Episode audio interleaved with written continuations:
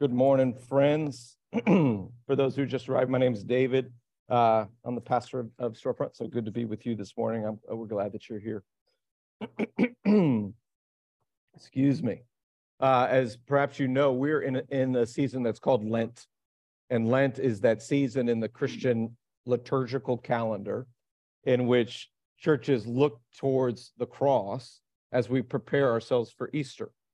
And I've been saying that this is a season where we get to do something that the disciples actually never got to do, and that is, is we get to know why we're going to Jerusalem. We're going towards the cross. And because we know what took place on the cross, that it, on the cross we experienced um, uh, through Jesus freedom and safety and and joy. Uh, we actually get to go to a place that we don't want to go, but we go gladly. We get to go gladly.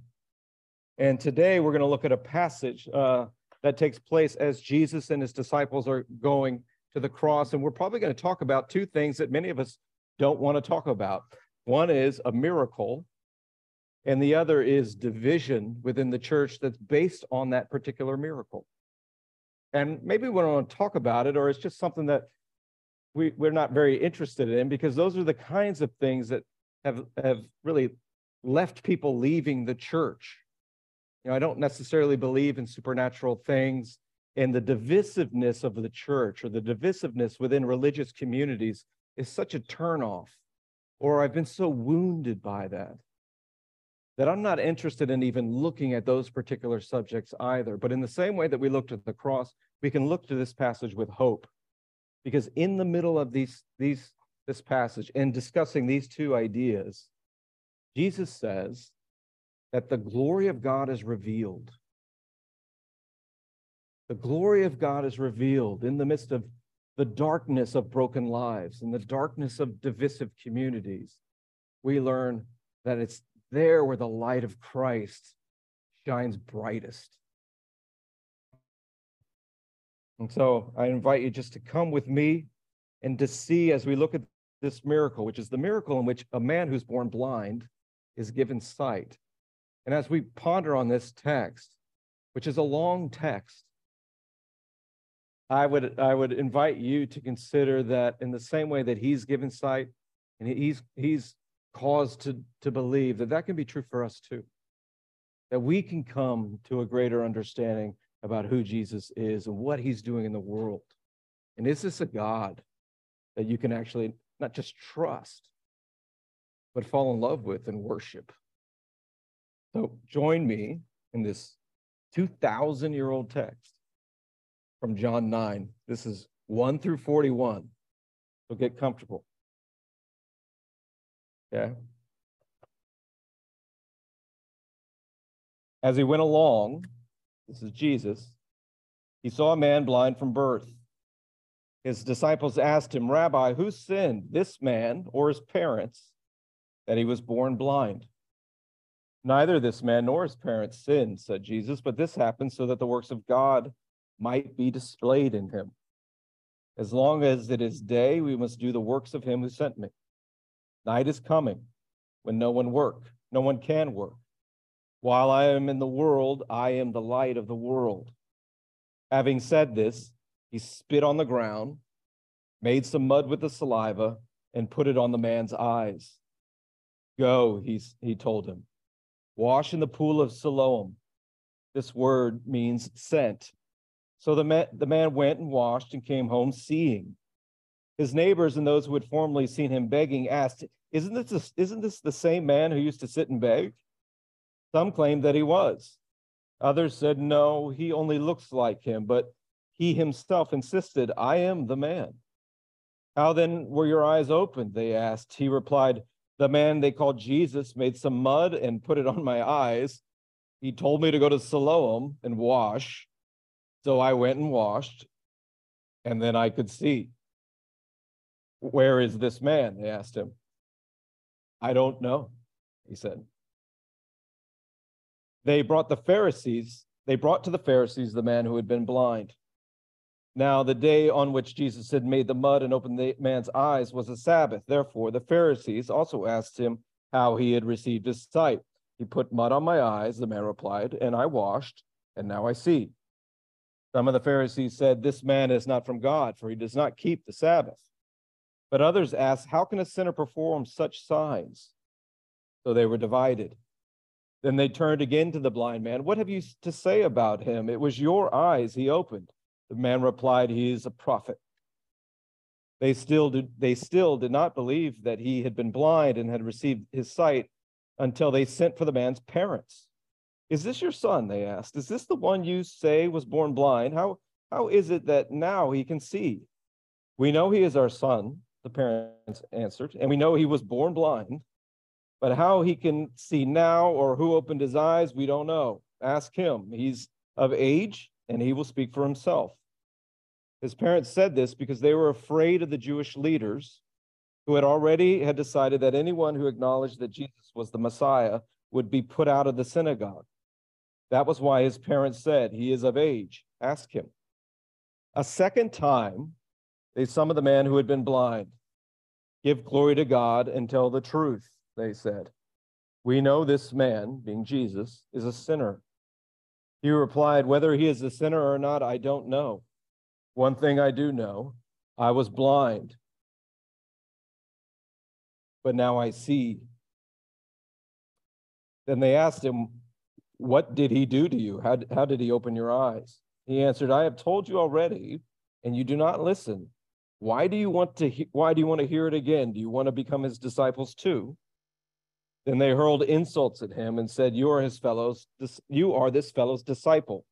We are disciples of Moses. We know that God spoke to Moses, but as for this fellow, we don't know, we don't even know where he comes from. The man answered, Now that is remarkable. You don't know where he comes from, yet he opened my eyes. We know that God does not listen to sinners, he listens to the godly person who does his will. Nobody has ever heard of opening the eyes of a man born blind. If this man were not from God, he could do nothing. To this they replied, You were steeped in sin at birth. How dare you lecture us? And they threw him out. Jesus heard that they had thrown him out. And when he found him, he said, Do you believe in the Son of Man? Who is he, sir? The man asked. Tell me so that I may believe in him. Jesus said, You have now seen him. In fact, he is the one speaking with you. Then the man said, Lord, I believe. And he worshiped him. Jesus said, For judgment I have come into this world, so that the blind will see, and those who see will become blind. Some Pharisees who were with him heard him say this and asked, What are, are we blind to? Jesus said, If you were blind, you would not be guilty of sin. But now that you claim you can see, your guilt remains. That's the word of the Lord. Let me pray. Heavenly Father, these are difficult things, and yet in many ways it's such a simple story. And we recognize ourselves, perhaps, in this. We recognize our needs in this. We recognize our own culture in these things. And so, Lord, I just pray, Lord, that as you would minister to us here, that your glory would be revealed, we'd have greater clarity, Lord, but we'd also have a vision of our lives in which our lives would give you the glory that is worthy of your name. We pray this in Jesus' name. Amen. So, mission drift. Mission drift is, is a real thing. If you're familiar with that term, mission drift is often used in organizational development uh, conversations. And that's the idea that any organization can begin uh, with a particular focus and direction, but over time, because of changing circumstances, maybe new voices on a team, or there's attrition on the team, or there's extenuating circumstances in the culture, or, or you know, typhoons happen, whatever, that that corporation begins to move from one, uh, one degree to the right or one to, uh, degree to the left. It's called mission drift. Now, that doesn't sound like a big deal, right? But what happens is, is if you move from one degree to the right or to the left, a thousand miles down the road, you end up being in a very different place than the one you had intended to be. And you're a very different organization or culture than you had hoped to start with, right? So mission drift is something that all startups talk about. It happens to everybody. Um, institutions, churches, families. It happens within our own beings. And it would happen to the disciples had it not been for the laser focus of Jesus. Jesus has a mission about his life. It says there at the beginning, as he was walking or walking by, but we should never get the, the impression of Jesus that he is drift, drifting or drifting or driftless, that he's drifting in his own mission. But he has this laser focus to get to the cross, to bring about salvation, to set the world right with God. And you see that very clearly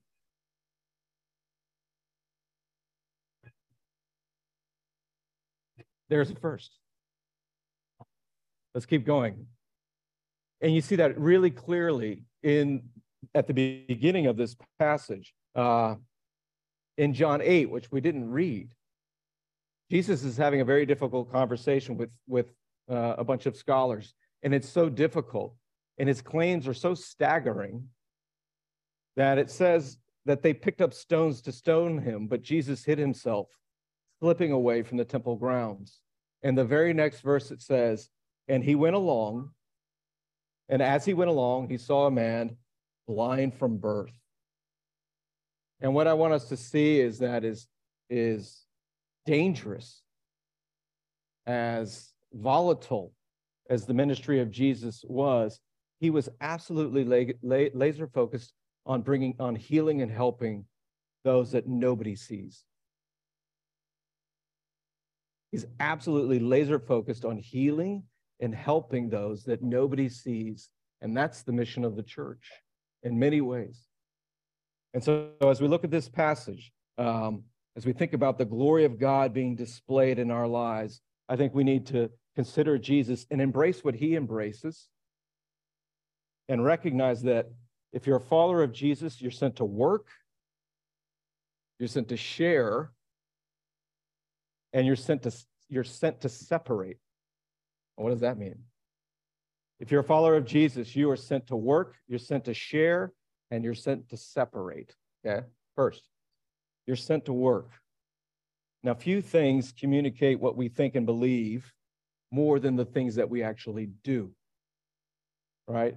Few things communicate what we think and believe inside than the things that we actually do with our hands and our feet. We all have um, theological positions, whether we actually recognize that or not. We all have points of view. We all hold to particular theories in our lives. Maybe it's uh, overt or maybe it's subconscious. But the things that we, but the way we interact with the world, how we interact with those around us, actually tell the world what we truly believe. And so here's Jesus, and he's walking with these disciples, and he sees this man who's born with blindness. And something interesting occurs. And I think there's two lessons here in this little first snippet. They see this man born from blindness, or Jesus sees him, and they see what Jesus sees. And immediately they have a theological discussion. Now, there's some content in the theological discussion that's actually really important. But just as important is what we can learn from their response to seeing somebody who's in need. So they have this theological discussion, and you see it there in verse 2. The disciples asked him, Rabbi, who sinned, this man or his parents, that he was born blind? And Jesus gives a very definitive answer Neither this man nor his parents sinned, said Jesus, but this, and here's my parenthetical, like so many other things in life, happened so that the works of God might be displayed in him. As long as it is day, as it is day, we must do the works of him who sent me.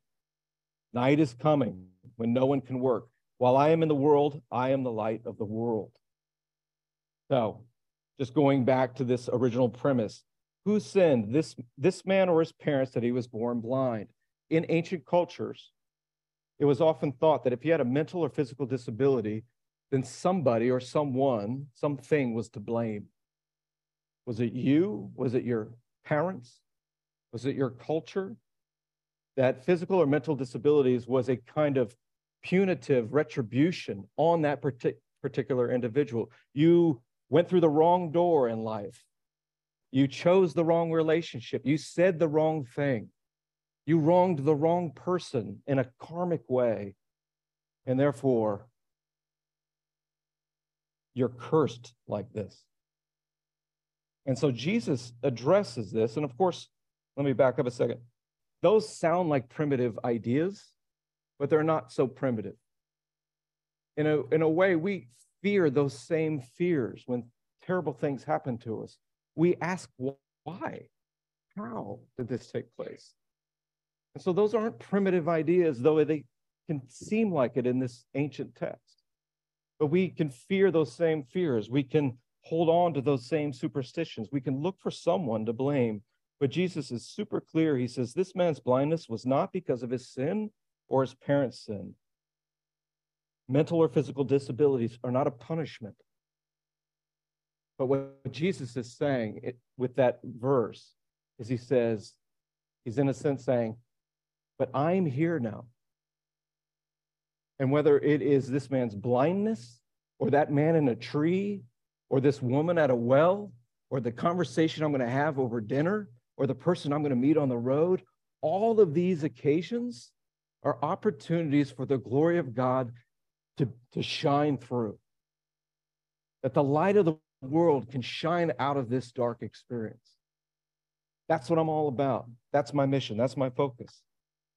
It's the same in every conversation that he has. As long as it is day, he says to the disciples, we must do the works of him who sent me. And that is another, another way of saying it is, my Father sent me to bring glory in every situation, no matter how big no, nor small, no matter how impossible.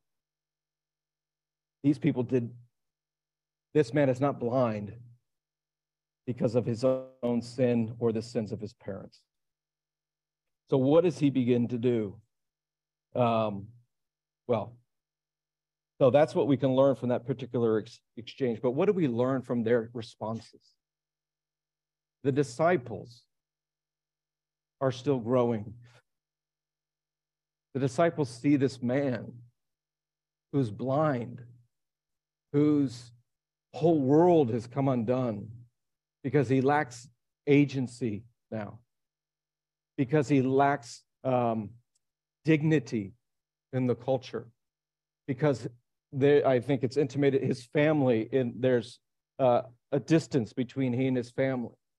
He's a burden on the community. So it's not just that God heals his, or Jesus heals his sight, he restores his entire life. Right? He restores his entire life. But the disciples, they see him as a theological puzzle to solve. They see him as a case study huh, let's talk about this. This is fascinating. How did this man get to be blind? Let's talk about sin and the, the human heart. And let's talk about, let's go sit over a, a, cup of coffee or a glass of wine. Let's have a, a Bible study. Let's just stop now and we'll go have a Bible study and talk about this. And there are times and places for all of that, of course.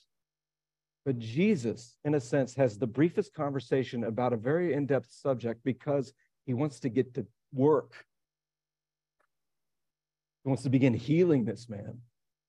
And of all the miracles in the New Testament, this is the most work like. You know, oftentimes Jesus feeds the 5,000, but you don't see him like in the supernatural ki- kitchen cooking everything up, right? These things just sort of happen. It's like a sleight of hand in some sense, or it's a word that he speaks. But this miracle, he purposely begins to create.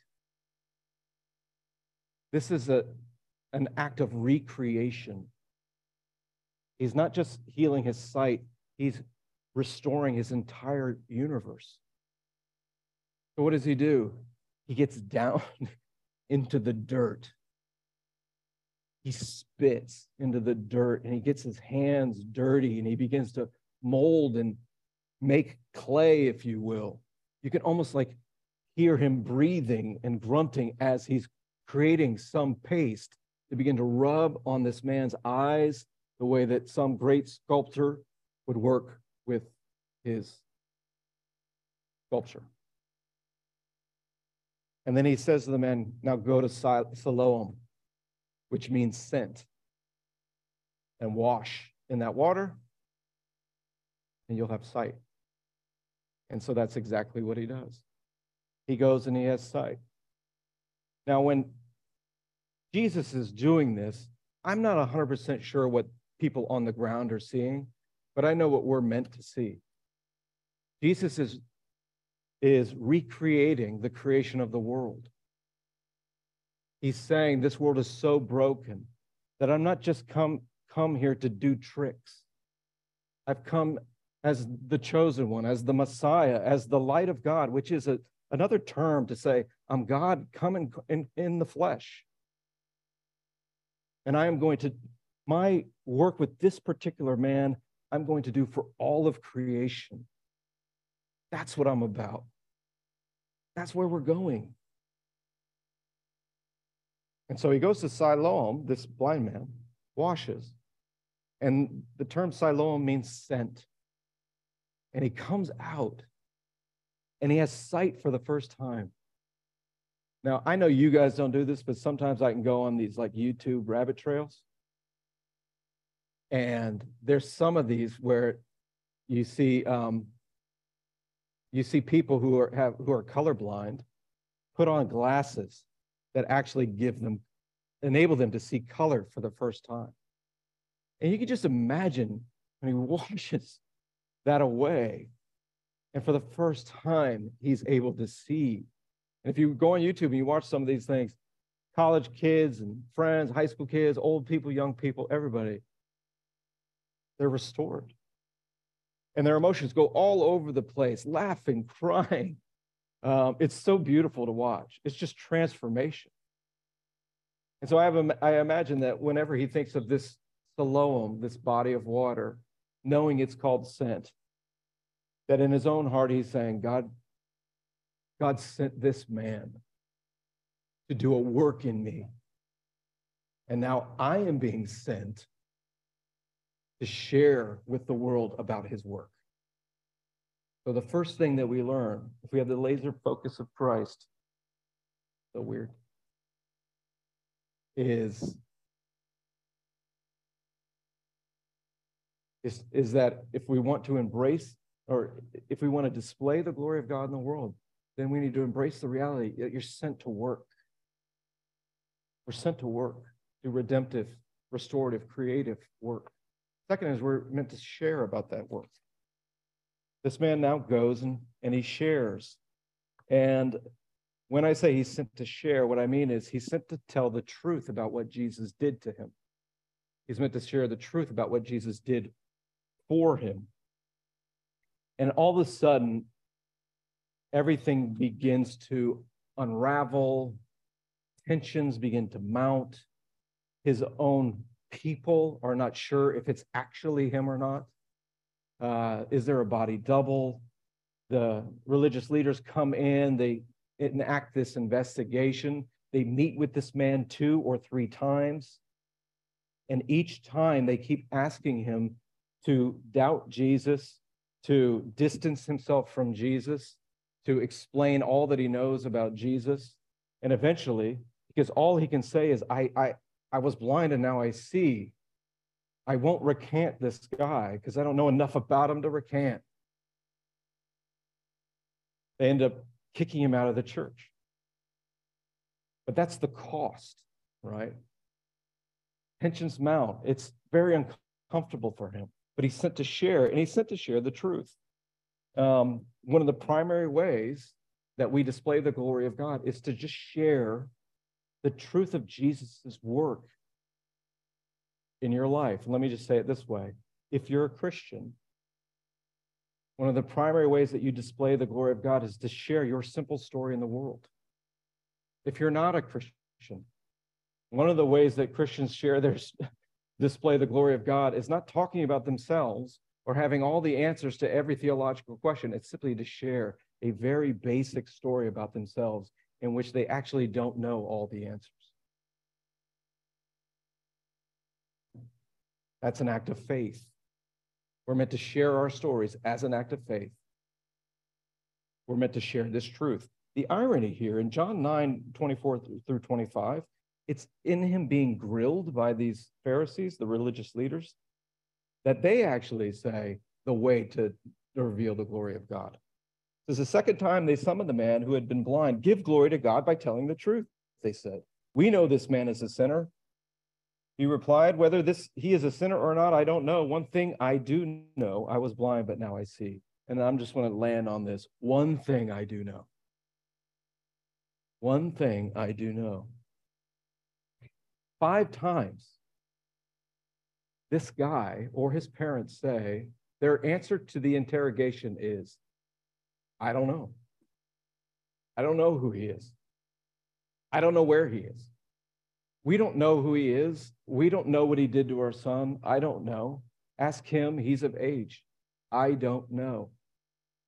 One of the, as a pastor, one of the greatest fears that I see in my friends and I know in my own heart is that when I want to talk about Jesus, I am deathly afraid, I'm paralyzed, that somebody's going to ask me something about him that I cannot answer.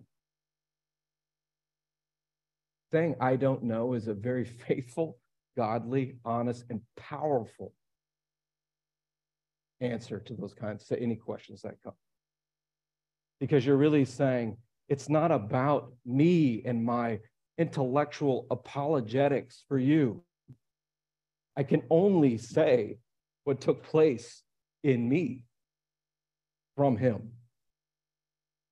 See, when we come and we're so smooth and whether you're a Christian or not, whether you have whatever your worldview is, and you come and it's so perfectly articulate and and uh, culturally astute and so on and so forth, you're giving glory to yourself often. That's why I'm afraid. Because I don't want to look like a fool. I don't want to look primitive and naive. So I come prepared, hopefully. Or I don't say anything at all and nobody and he doesn't get the glory and no light is shown. And nobody gets to encounter jesus in that way. So so he says five times i don't know what he is in, in effect saying is i am the evidence for jesus. My transformative life is the evidence of jesus. Blaise pascal says something about the human being. He says you know he compares human beings to reeds. He gets that from book of Isaiah. But he says human beings are reeds, but we're thinking reeds. And a reed in the, in the Old Testament is like the ultimate form of frailty. Weather knocks it out. Somebody can trample on a, on a reed. It's so flimsy and frail. And he's saying human beings in all of the cosmos are so flimsy and frail. The, the universe can, can crush a, a reed and never even know that it did it. But he said, human beings are thinking reeds, which says that human beings are the most noble being in all of the universe because we have the ability to think. We have the ability to recognize that we are, um, we have the ability to recognize how our lives are going and what's the state of our soul and are there things bigger than this? And though the universe can just stamp us out, we have, we're thinking beings and therefore we can go, I know the universe is crushing me. I know, I know that this unthinking entity uh, is, is taking me out. But I was made for something more. One thing I know I was made for the glory of God. So we're sent to work and we're sent to share and not sent to know every answer. The Christian life, I would put it this way, is a visceral experience. It is not less than thought, but it's so much more. That miracle was a visceral miracle. Not less than thought, but it's so much more. It's a lived experience before others, confident in the work that he's done, but without having all the answers. He was sent to share this man. He was forced to share, but he was glad to share because the restoration and the transformation that he experienced was actually real.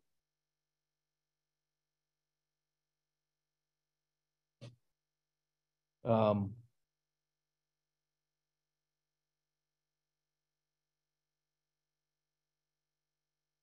one of the pieces of evidence that I find fascinating, and I think it's very practical for us, is that when it, when he comes to his parents and they're, as you would and I would be staggered, and as his neighbors and his friends begin to wonder, is this actually him? I think there's a lesson for us to learn. When transformation takes place, you very well may appear different to those who are closest to you. I mean, just think about a man who now was blind and now can see. A whole world is coming through his eyes, a whole personality, a whole point of view. You know, it's it would change a person. But I also think it meant that this person, because he was such a reed in the world, was never really looked at, was never really seen. And so when we go out into the world to, to share, we are in many ways saying, But Jesus saw me when others didn't, that Jesus helped me when others wouldn't, that Jesus healed me because others simply couldn't. I was blind and now I see. Friends, if you share your faith with me, you're a Christian. Do you trust your story? Do you trust your story enough to live as a witness, readily, readily admitting that you don't know everything, but you hope to bring greater glory to God and you hope to grow in your own understanding? You remember uh, we were talking about this uh, this week, the woman at the well.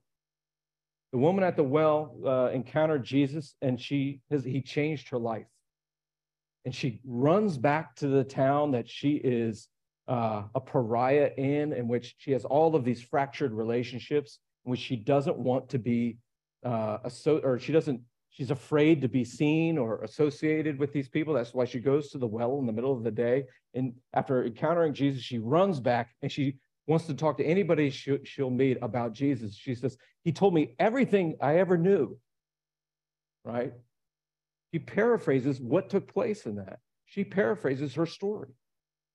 What she doesn't come in and say is, Woe to you, Bethsaida. Woe to you, Chorazin. She doesn't come in and, and, and quote scripture and, and cast judgment on others. She simply just comes and tells her very basic story. Do you know your story? Do you have a story? Do you share your story with others? And for those who struggle to believe, where's the place in your life that if God met you there, if God healed you there, you would share it with the world? That's a conversation to have with Him. He sees you. He sees you where when nobody else sees you. He can do for you what nobody else can do for you. So sent to work to display the glory of God, sent to share to display the glory of God, and then sent to separate for the glory of God. And that may not mean what you think I'm going to say.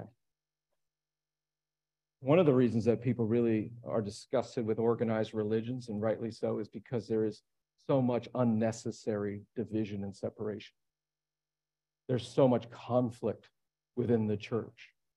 And Jesus comes, and when he talks about bringing separation, bringing division, as he talks about bringing judgment, what we have to remember is, is that division and separation already existed. That it was already a part of that culture, it was a part of every culture. And he's coming in and he's he is um, he's coming in and he's recognizing that there's divisions in the community that are based around power dynamics and social economic issues. But ultimately, Jesus is saying, I've come to recognize that there's spiritual division in the world that we're blind to. And I've come, he says in verse 39, Jesus says, For judgment I've come into this world so that the blind will see, and those who will see will become blind.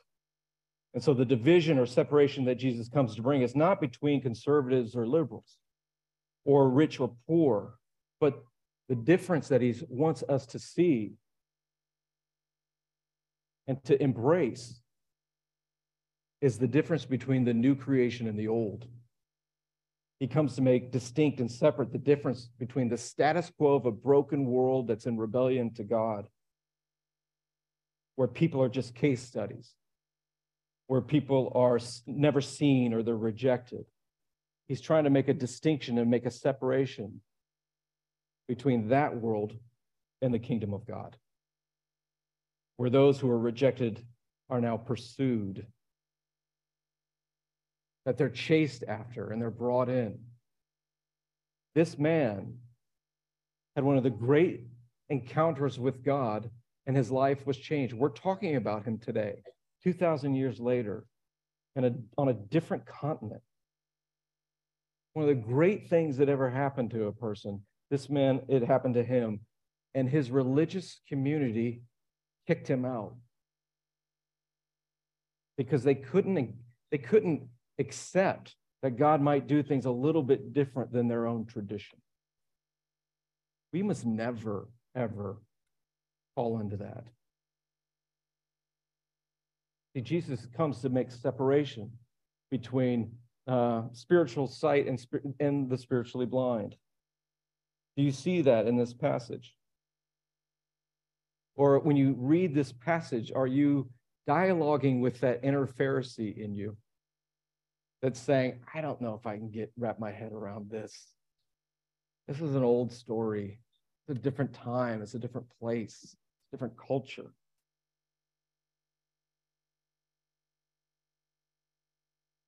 Are we standing in judgment that way? Or are we noticing the spiritual growth that is happening in the man who's been transformed? And we'll just wrap up with this. Notice that this man, who doesn't even have a name, continues to grow closer and closer towards the light. In verse 9 through 11, it says Jesus to him is just a man. In verse 17, Jesus is a prophet. In verse 27, Jesus is his master, and he has become his disciple. In verses 33, it says, Jesus says that this man says that Jesus is from God. In John 9, 9 35 and 38, this man says that Jesus is the Son of God. In verses in verse 38, he says, Jesus, this Son of Man, who is the Son of God, is the one in whom I trust. You see the separation, right? It's the separation that divide that can uh, unite people from all walks of life around a central idea about a God who pursues those who have been rejected about a God who sees those that nobody sees. You see this man in an instant is given sight, but over a series of very difficult conversations that probably took weeks, this man begins to grow and grow. He begins to bloom before our very eyes. This is the God of Jesus Christ. This is the God who who that makes displays of his glory in places that nobody else would think to look. What would it, what would it be if we were a community like that? That really knew that we were sent to work for this end, for this end and no other. Let's pray. Heavenly Father, we come before you and we want to be challenged by your word, and, and we thank you that you do that, Lord. And I pray, Lord, that in the time where you know we all feel like we want to grow and meet our potential. What does it look like to go grow because we've met our maker and he defines how we're called to live? Lord would you teach us these things? In jesus name amen. This is an opportunity to continue to worship. Um, it's an opportunity to give of your heart of your mind but also of your gifts. Let's continue to worship as we do that